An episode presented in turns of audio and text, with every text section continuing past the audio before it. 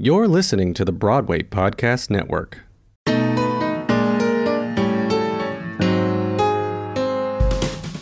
Welcome to the Broadway Gives Back podcast. I'm your host, Jan Svensson. This podcast spotlights Broadway actors, shows, and organizations in their pursuit of social impact and philanthropy. Join us as some of the brightest lights on Broadway share their stories about their favorite charities and how they got involved, and the people and the causes who benefited from these philanthropic efforts.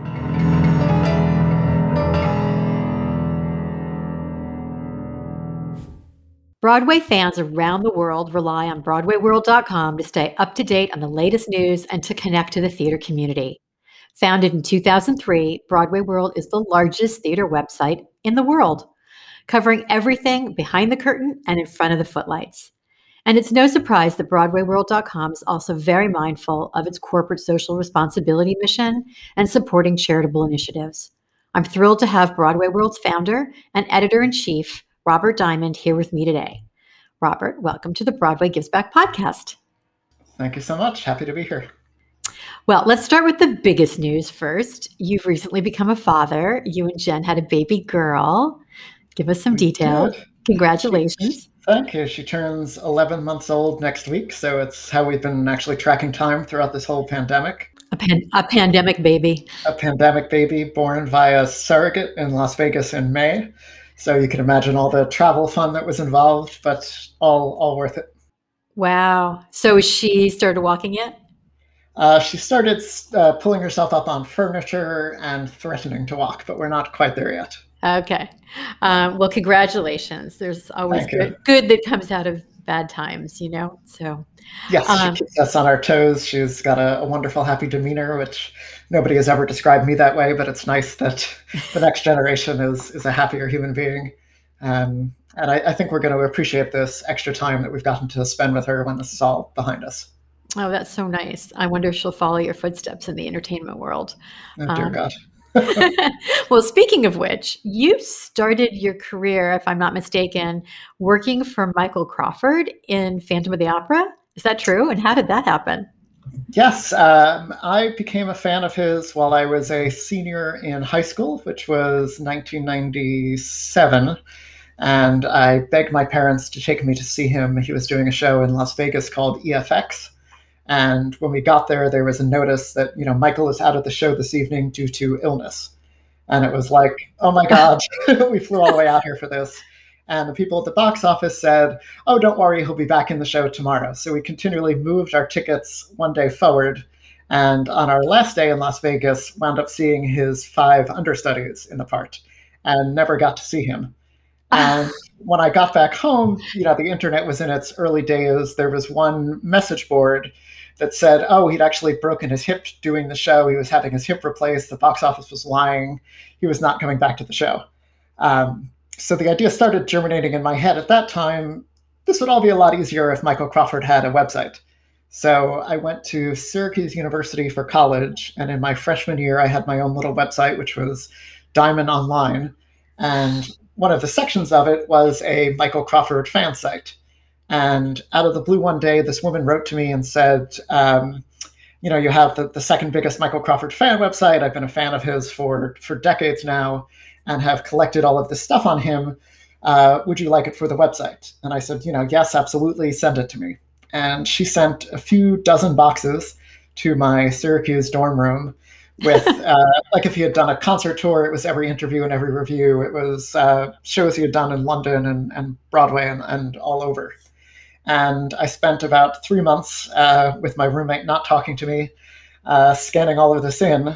And when the website went live, about a week later, I got legal letters from Michael and his management team and his charitable fan association. oh, cease and desist. yes, letting me know that I violated, you know, several thousand copyright laws.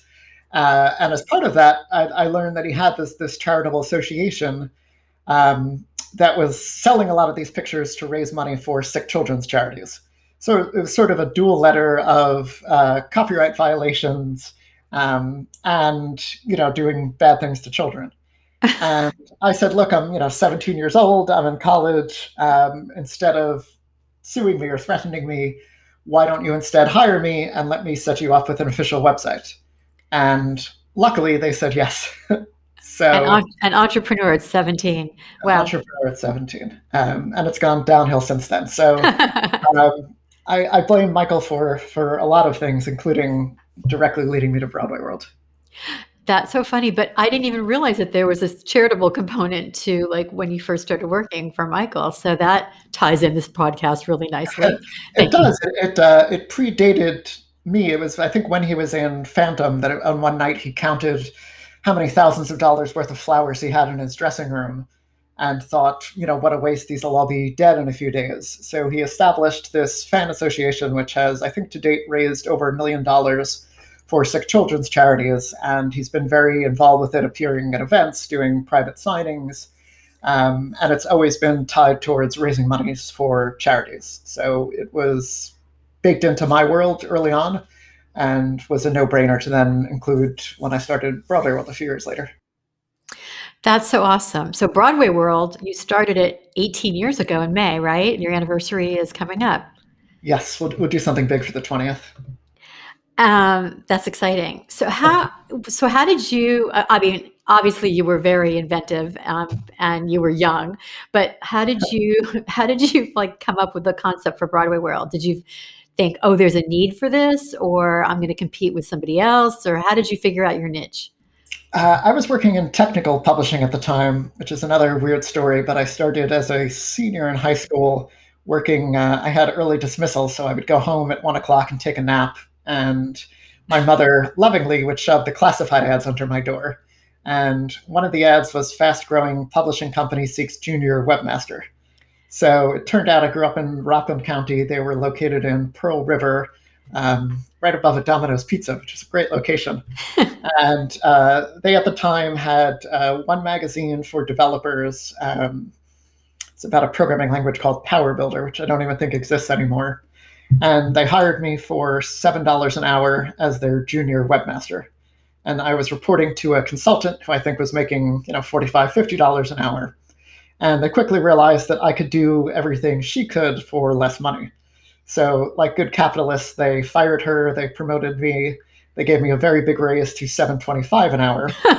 and um, I worked for them all through my senior year of high school, full time that summer, and also worked for them at college. So while I was at college, by the time I graduated, the company had gone from this was the height of the dot com boom, uh, one publication to seven publications and events and conferences and a staff of suddenly 45 or 50 people. Um, and I, wildly unqualified to do so, was managing a web team of five or six people. Well, it sounds like you were like the Doogie Howser of the tech world. I was I was very good and, and still am sometimes at, at programming and development, but management is something I, I fell into. Um, and I'm still learning on a, on a daily basis. Um, so the company gave me a lot of opportunities, but was not the happiest of work environments. So there was constant, constant screaming in the office, uh, people throwing chairs and tables and things, every weird like office politics thing that could be happening. Um, and I was doing this while making Michael Crawford's website. Hmm. And uh, he returned to Broadway in 2002 in Dance of the Vampires, uh, which um, I enjoyed but was not terribly well received. And uh, I wound up making a website for that production. So I built message boards and a login system and automated newsletters and all these very technical things. And the show closed about two and a half weeks later.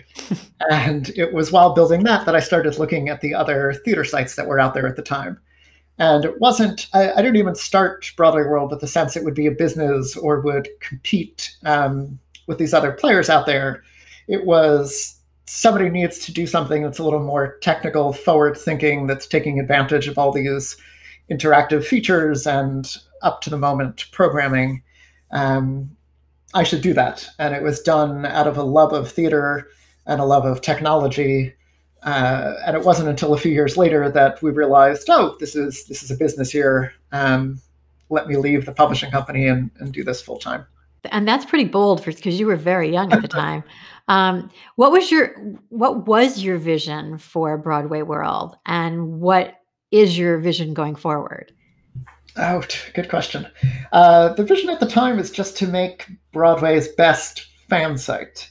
Um, so I felt early on there was a, a technical need, which um, I, I, knew was something that I could address because that was my background.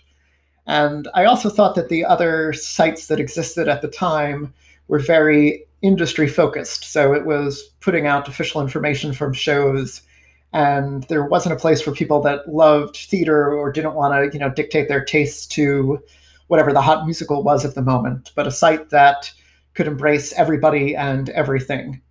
And it grew out of that, that from day one, it was let's not just cover Broadway, um, that's obviously half of our name, but let's cover the whole world of theater, which at the time just meant let me not impose my own taste on it. Let us not just, just cover, you know, make it Michael Crawford world or make it um, Broadway centric. But if somebody's doing an off Broadway show or doing a cabaret like Ars Nova at the time, mm-hmm. we should cover it just as well.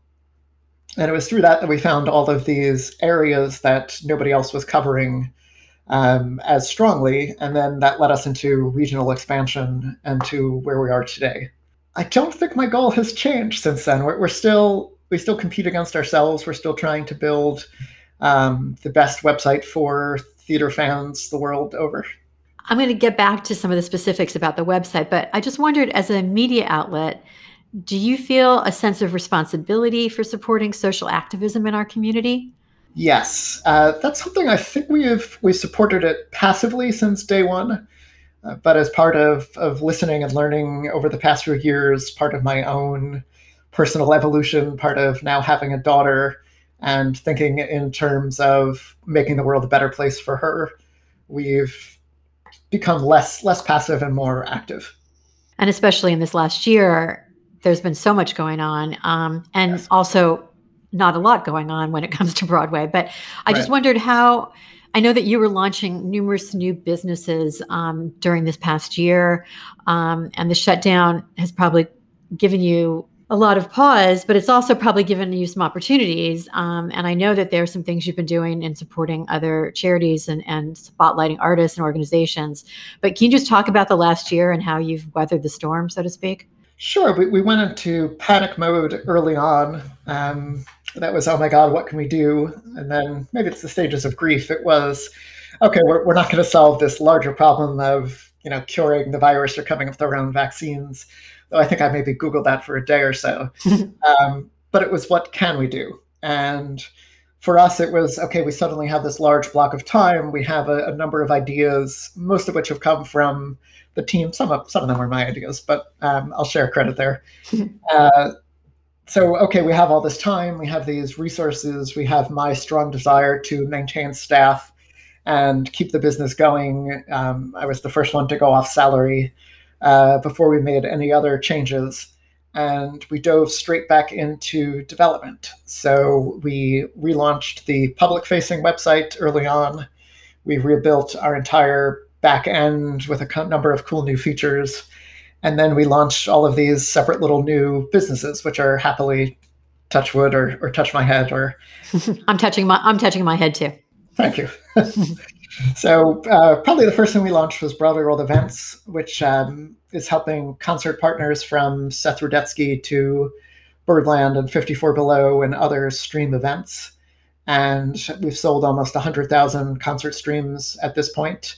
And Seth Rudetsky, is, as we know, is like the Energizer Bunny, is, is still going and just announced two more months worth of concerts. Coming out of, of launching Broadway World events, um, we realized how artist centric it was and how suddenly artists were working from home. They were seeing the value of their own time. Some of them were just to put money back in the hands of artists that desperately needed a paycheck. Um, but what was common across everybody was the desire to do more. So from that, we launched um, the Broadway World Store, which sells merchandise. A lot of it is charity focused. We have a whole uh, line for the Actors Fund. Um, we have other lines that benefit other charities, and we've allowed artists to design their own merchandise. So everybody from Patti Murin to Alice Ripley to Courtney Reed have all designed their own merchandise and we're continually doing fan art contests as well that are you know broadway centric broadway you know we love broadway bring back broadway um, which always have a charity focus to them And then we launched the Broadway World Stage Door. So I think one of the things that we're going to see evolving in the Broadway world, no pun intended, uh, as we come out of the pandemic is going to be the stage door experience. It would be my guess that that's not going to be back on day one. Um, and that artists in general during this time have learned the value of their own time, have learned that they need other ways to monetize that time during busy times, during lean times, and during terrible times like this pandemic. So, Stage Door is um, a little similar to services like Cameo that allow people to book shoutouts, but we go further than that in that you can also book one to one classes, you can book master classes, you can book other virtual experiences. And every artist that has registered with us is able to pick a charity of their choice and to designate a portion of uh, the ticket price or their fee to that charity. Um, which kind of leads to Broadway Cares Equity Fights AIDS because so many people do support that charity. And you, um, you worked. I think you were lead producer, weren't you, on a from stage to screen and back again, um, which benefited Broadway Cares. Yes, from year oh geez, from year maybe three to ten of Broadway World, we did about 25 concerts at Joe's Pub uh, to benefit Broadway Cares Equity Fights AIDS. And then um, sort of moved out of the concert space uh, just because of everything else we were doing at the time. But maybe we'll get back there for the 20th anniversary. Hmm. Speaking of philanthropy, um, we've worked together for the last four plus years um, because Broadway World is the official media partner for Charity Buzz and Prizeo, which is part of the Charity Network where I work on my day job. And you have graciously given us media exposure for all the online auctions and sweepstakes that we do to benefit some very important causes. Um, and I just wondered, you know, obviously we've been talking now about charity and philanthropy, but your upbringing, were you raised to sort of be philanthropic? Um, do you and Jen support causes personally? Is this something like you make a conscious decision about, or is it things just kind of come to you and you go, "Yeah, that sounds really good. I want to support that."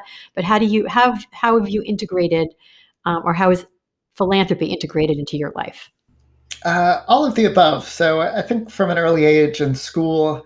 Um, I was part of a, a, gifted and talented education program. That, of, of course, you were.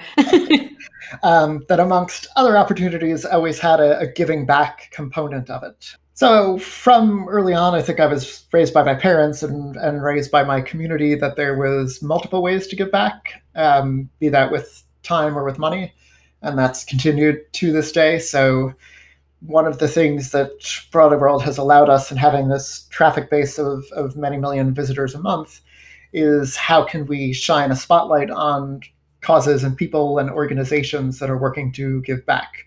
And though, you know, my, my wife and I are always either donating money to different things, both locally and nationally and politically, I think getting the word out to theater fans and theater industry insiders and to the community at large is something that has a much stronger contribution than anything I would have the means to do ourselves. So it's been something that that sort of day one we tell we work with our staff on that actually post all the, the wonderful news and features all day that you know the things we prioritize are of course you know big breaking broadway news but that important causes and important organizations are just as important and I, I feel on, on on many days or occasions we can have more of an impact there than we can just being one of many sites covering, you know, a Hamilton or, or whatever the big show at the moment is.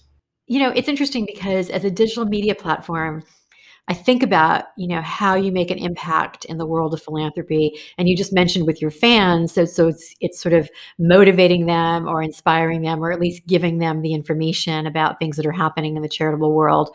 But what about with shows specifically or with thought leaders in the community or with other um, theater related charity organizations? How do you how do you feel that like having this digital platform allows you to amplify you know their messaging or you know even this year with all the social activism um, that's going on. We've always said that we're a part of the community and as the years have gone on what's that what's that has meant what that has meant english is good has evolved. Um, so i think to be part of the community now means something different than when i would say that but not really know what it meant back in 2005 or 2006 what do you think it means now now it means being a more active partner. So always we would say yes to charities that said, Can you help us promote this? But now we're going out more proactively saying, We see you're doing this. How can we help? Or we see you're doing this. Here's how we can help. Here's things that we can do which we know work that either minimize your labor involved or take advantage of our resources. Or if you have a limited capacity to produce things, can use our on air talent from Richie Ridge to Ben Cameron and can use our technical tools and the various things that we've launched. So we've become, as with many things this year, more proactive instead of reactive. Do you have an instance of something like you're really proud of that you you all worked on and and either were proactive about or or lent your your abilities and your platform to? Uh, it's it's on a daily basis, so it's hard to think of one thing. I mean, just uh, a week and a half ago, probably the most recent thing is one of our launches. It was is called Stage Mag, which is a digital show program that's mobile phone optimized. And amongst the first people we reached out to for that um, were high profile charity events. So we built one for the Liza's 75th birthday concert, which I saw raised more than twenty thousand dollars for the Actors Fund last week, and we built the stage mag for them and with them. We helped them create it as a tool that actually promoted the broadcast before it happened. So it had a, a countdown clock to it. It was promoted on the website. It was here are the artists, here's some extra bonus footage, which are all things that um, I think do have a place in an interactive show program.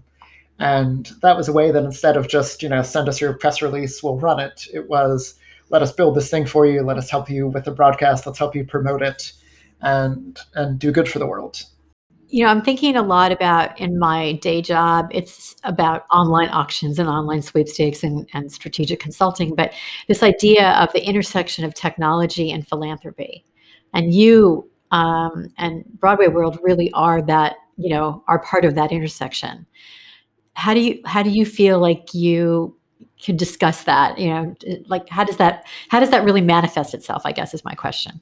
Technology is all based on how you use it. So we try to use it as smartly as we can because there's so many things that you can do now. There's so many things you can anybody can build themselves um, with a blog or with a wordpress site that really we look at everything we build which is still a, a lot of my day is spent either building things for us or driving the building of that is how can we make tools that are useful for us? And then how do we give them to other people to use in as big a way as possible? So um, for example we had experience on our own with launching all these different sections of the website. And a section to us can be broadway world london or broadway world sydney. And we launched a industry section. And then after meeting with you it inspired us to create the charity corner. Mm-hmm. So suddenly we could take all of the philanthropic causes and tie them together in a section of the website. We gave it prominence, and we saw through the use of data that people reading about one auction would then click on another auction.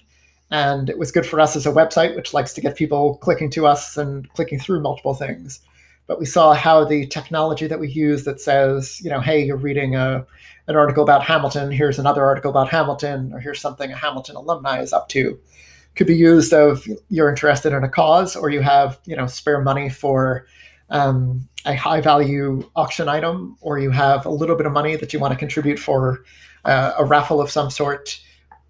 We can use that to make sure that if if what you land on has already closed or isn't the thing for you, to get you into that funnel elsewhere?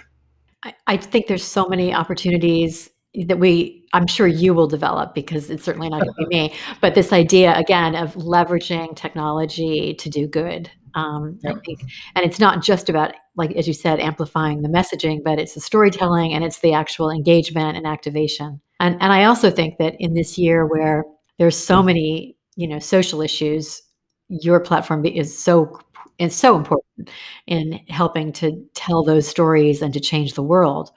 Which leads me to another question that I've been asking um, all of my guests lately.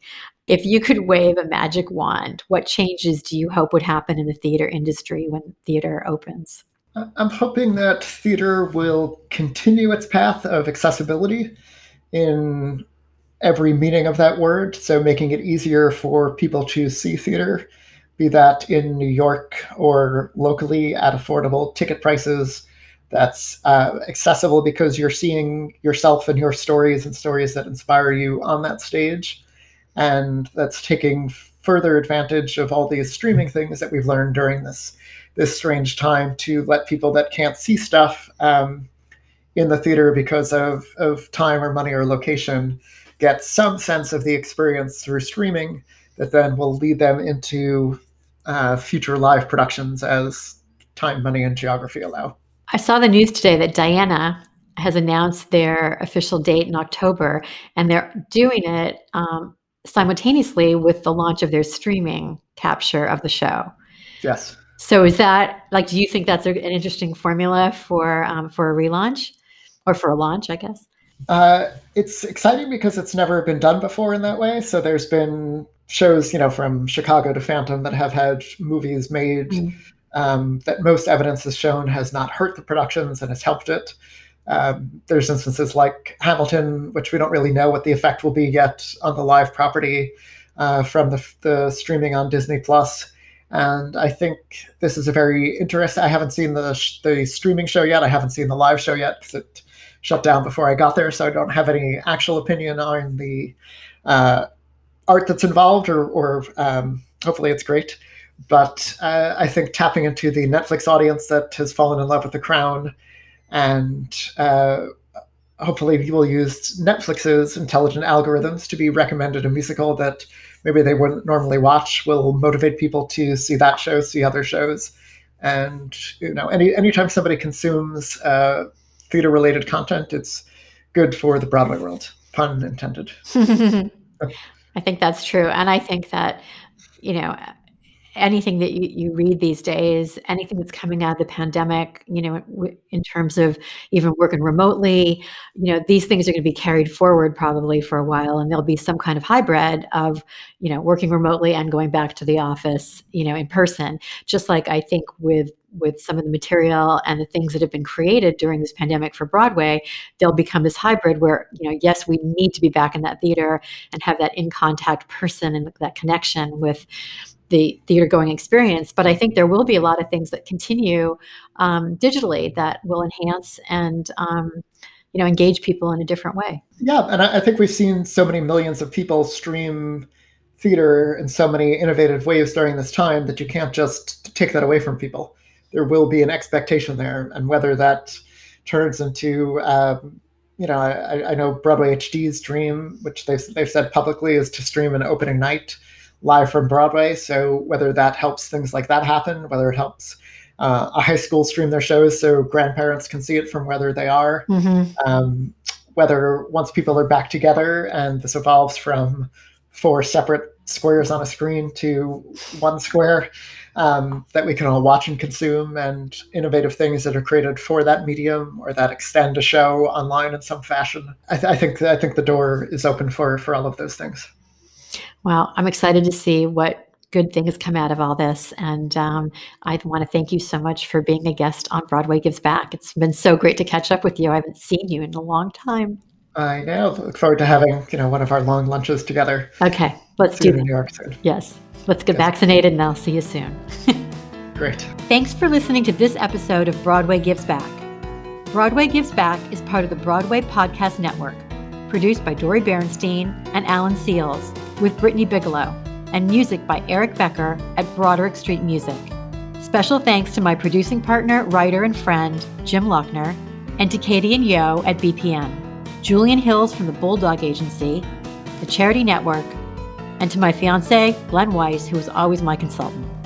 If you like what you hear, don't forget to subscribe and rate this podcast wherever you stream your podcasts. You can also follow Broadway Gives Back on Facebook and Instagram at Broadway Gives Back Podcast and on Twitter at Broadway Gives. To learn more, visit bpn.fm slash Broadway Gives Back.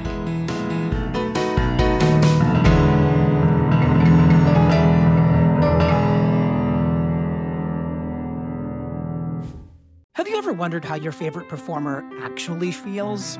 Well, here's your chance. Welcome to The Quiet Part Out Loud with me, Bobby Steggert, Broadway actor and now a therapist to a whole host of Broadway creatives. Part interview, part therapy, this is not your typical podcast. We'll go right to the heart of things with some of your favorite artists what they still struggle with, what lessons they've learned, what they haven't figured out yet. There's enormous power in saying the quiet part out loud.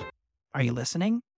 Hey, it's Leslie Odom Jr. here on the Broadway Podcast Network to tell you about the Rise Theatre Directory, a program of Maestra Music. Rise is a national online resource designed to connect and empower backstage and administrative and creative theater professionals from underrepresented backgrounds. If you work or aspire to work in the theater community, this can help you find your next project. And if you hire theater professionals, search the Rise Theatre Directory to find your next team. Create your profile now and get more information by visiting risetheatre.org. That's theater with an R E R I S E T H E A T R E dot org because only together we rise.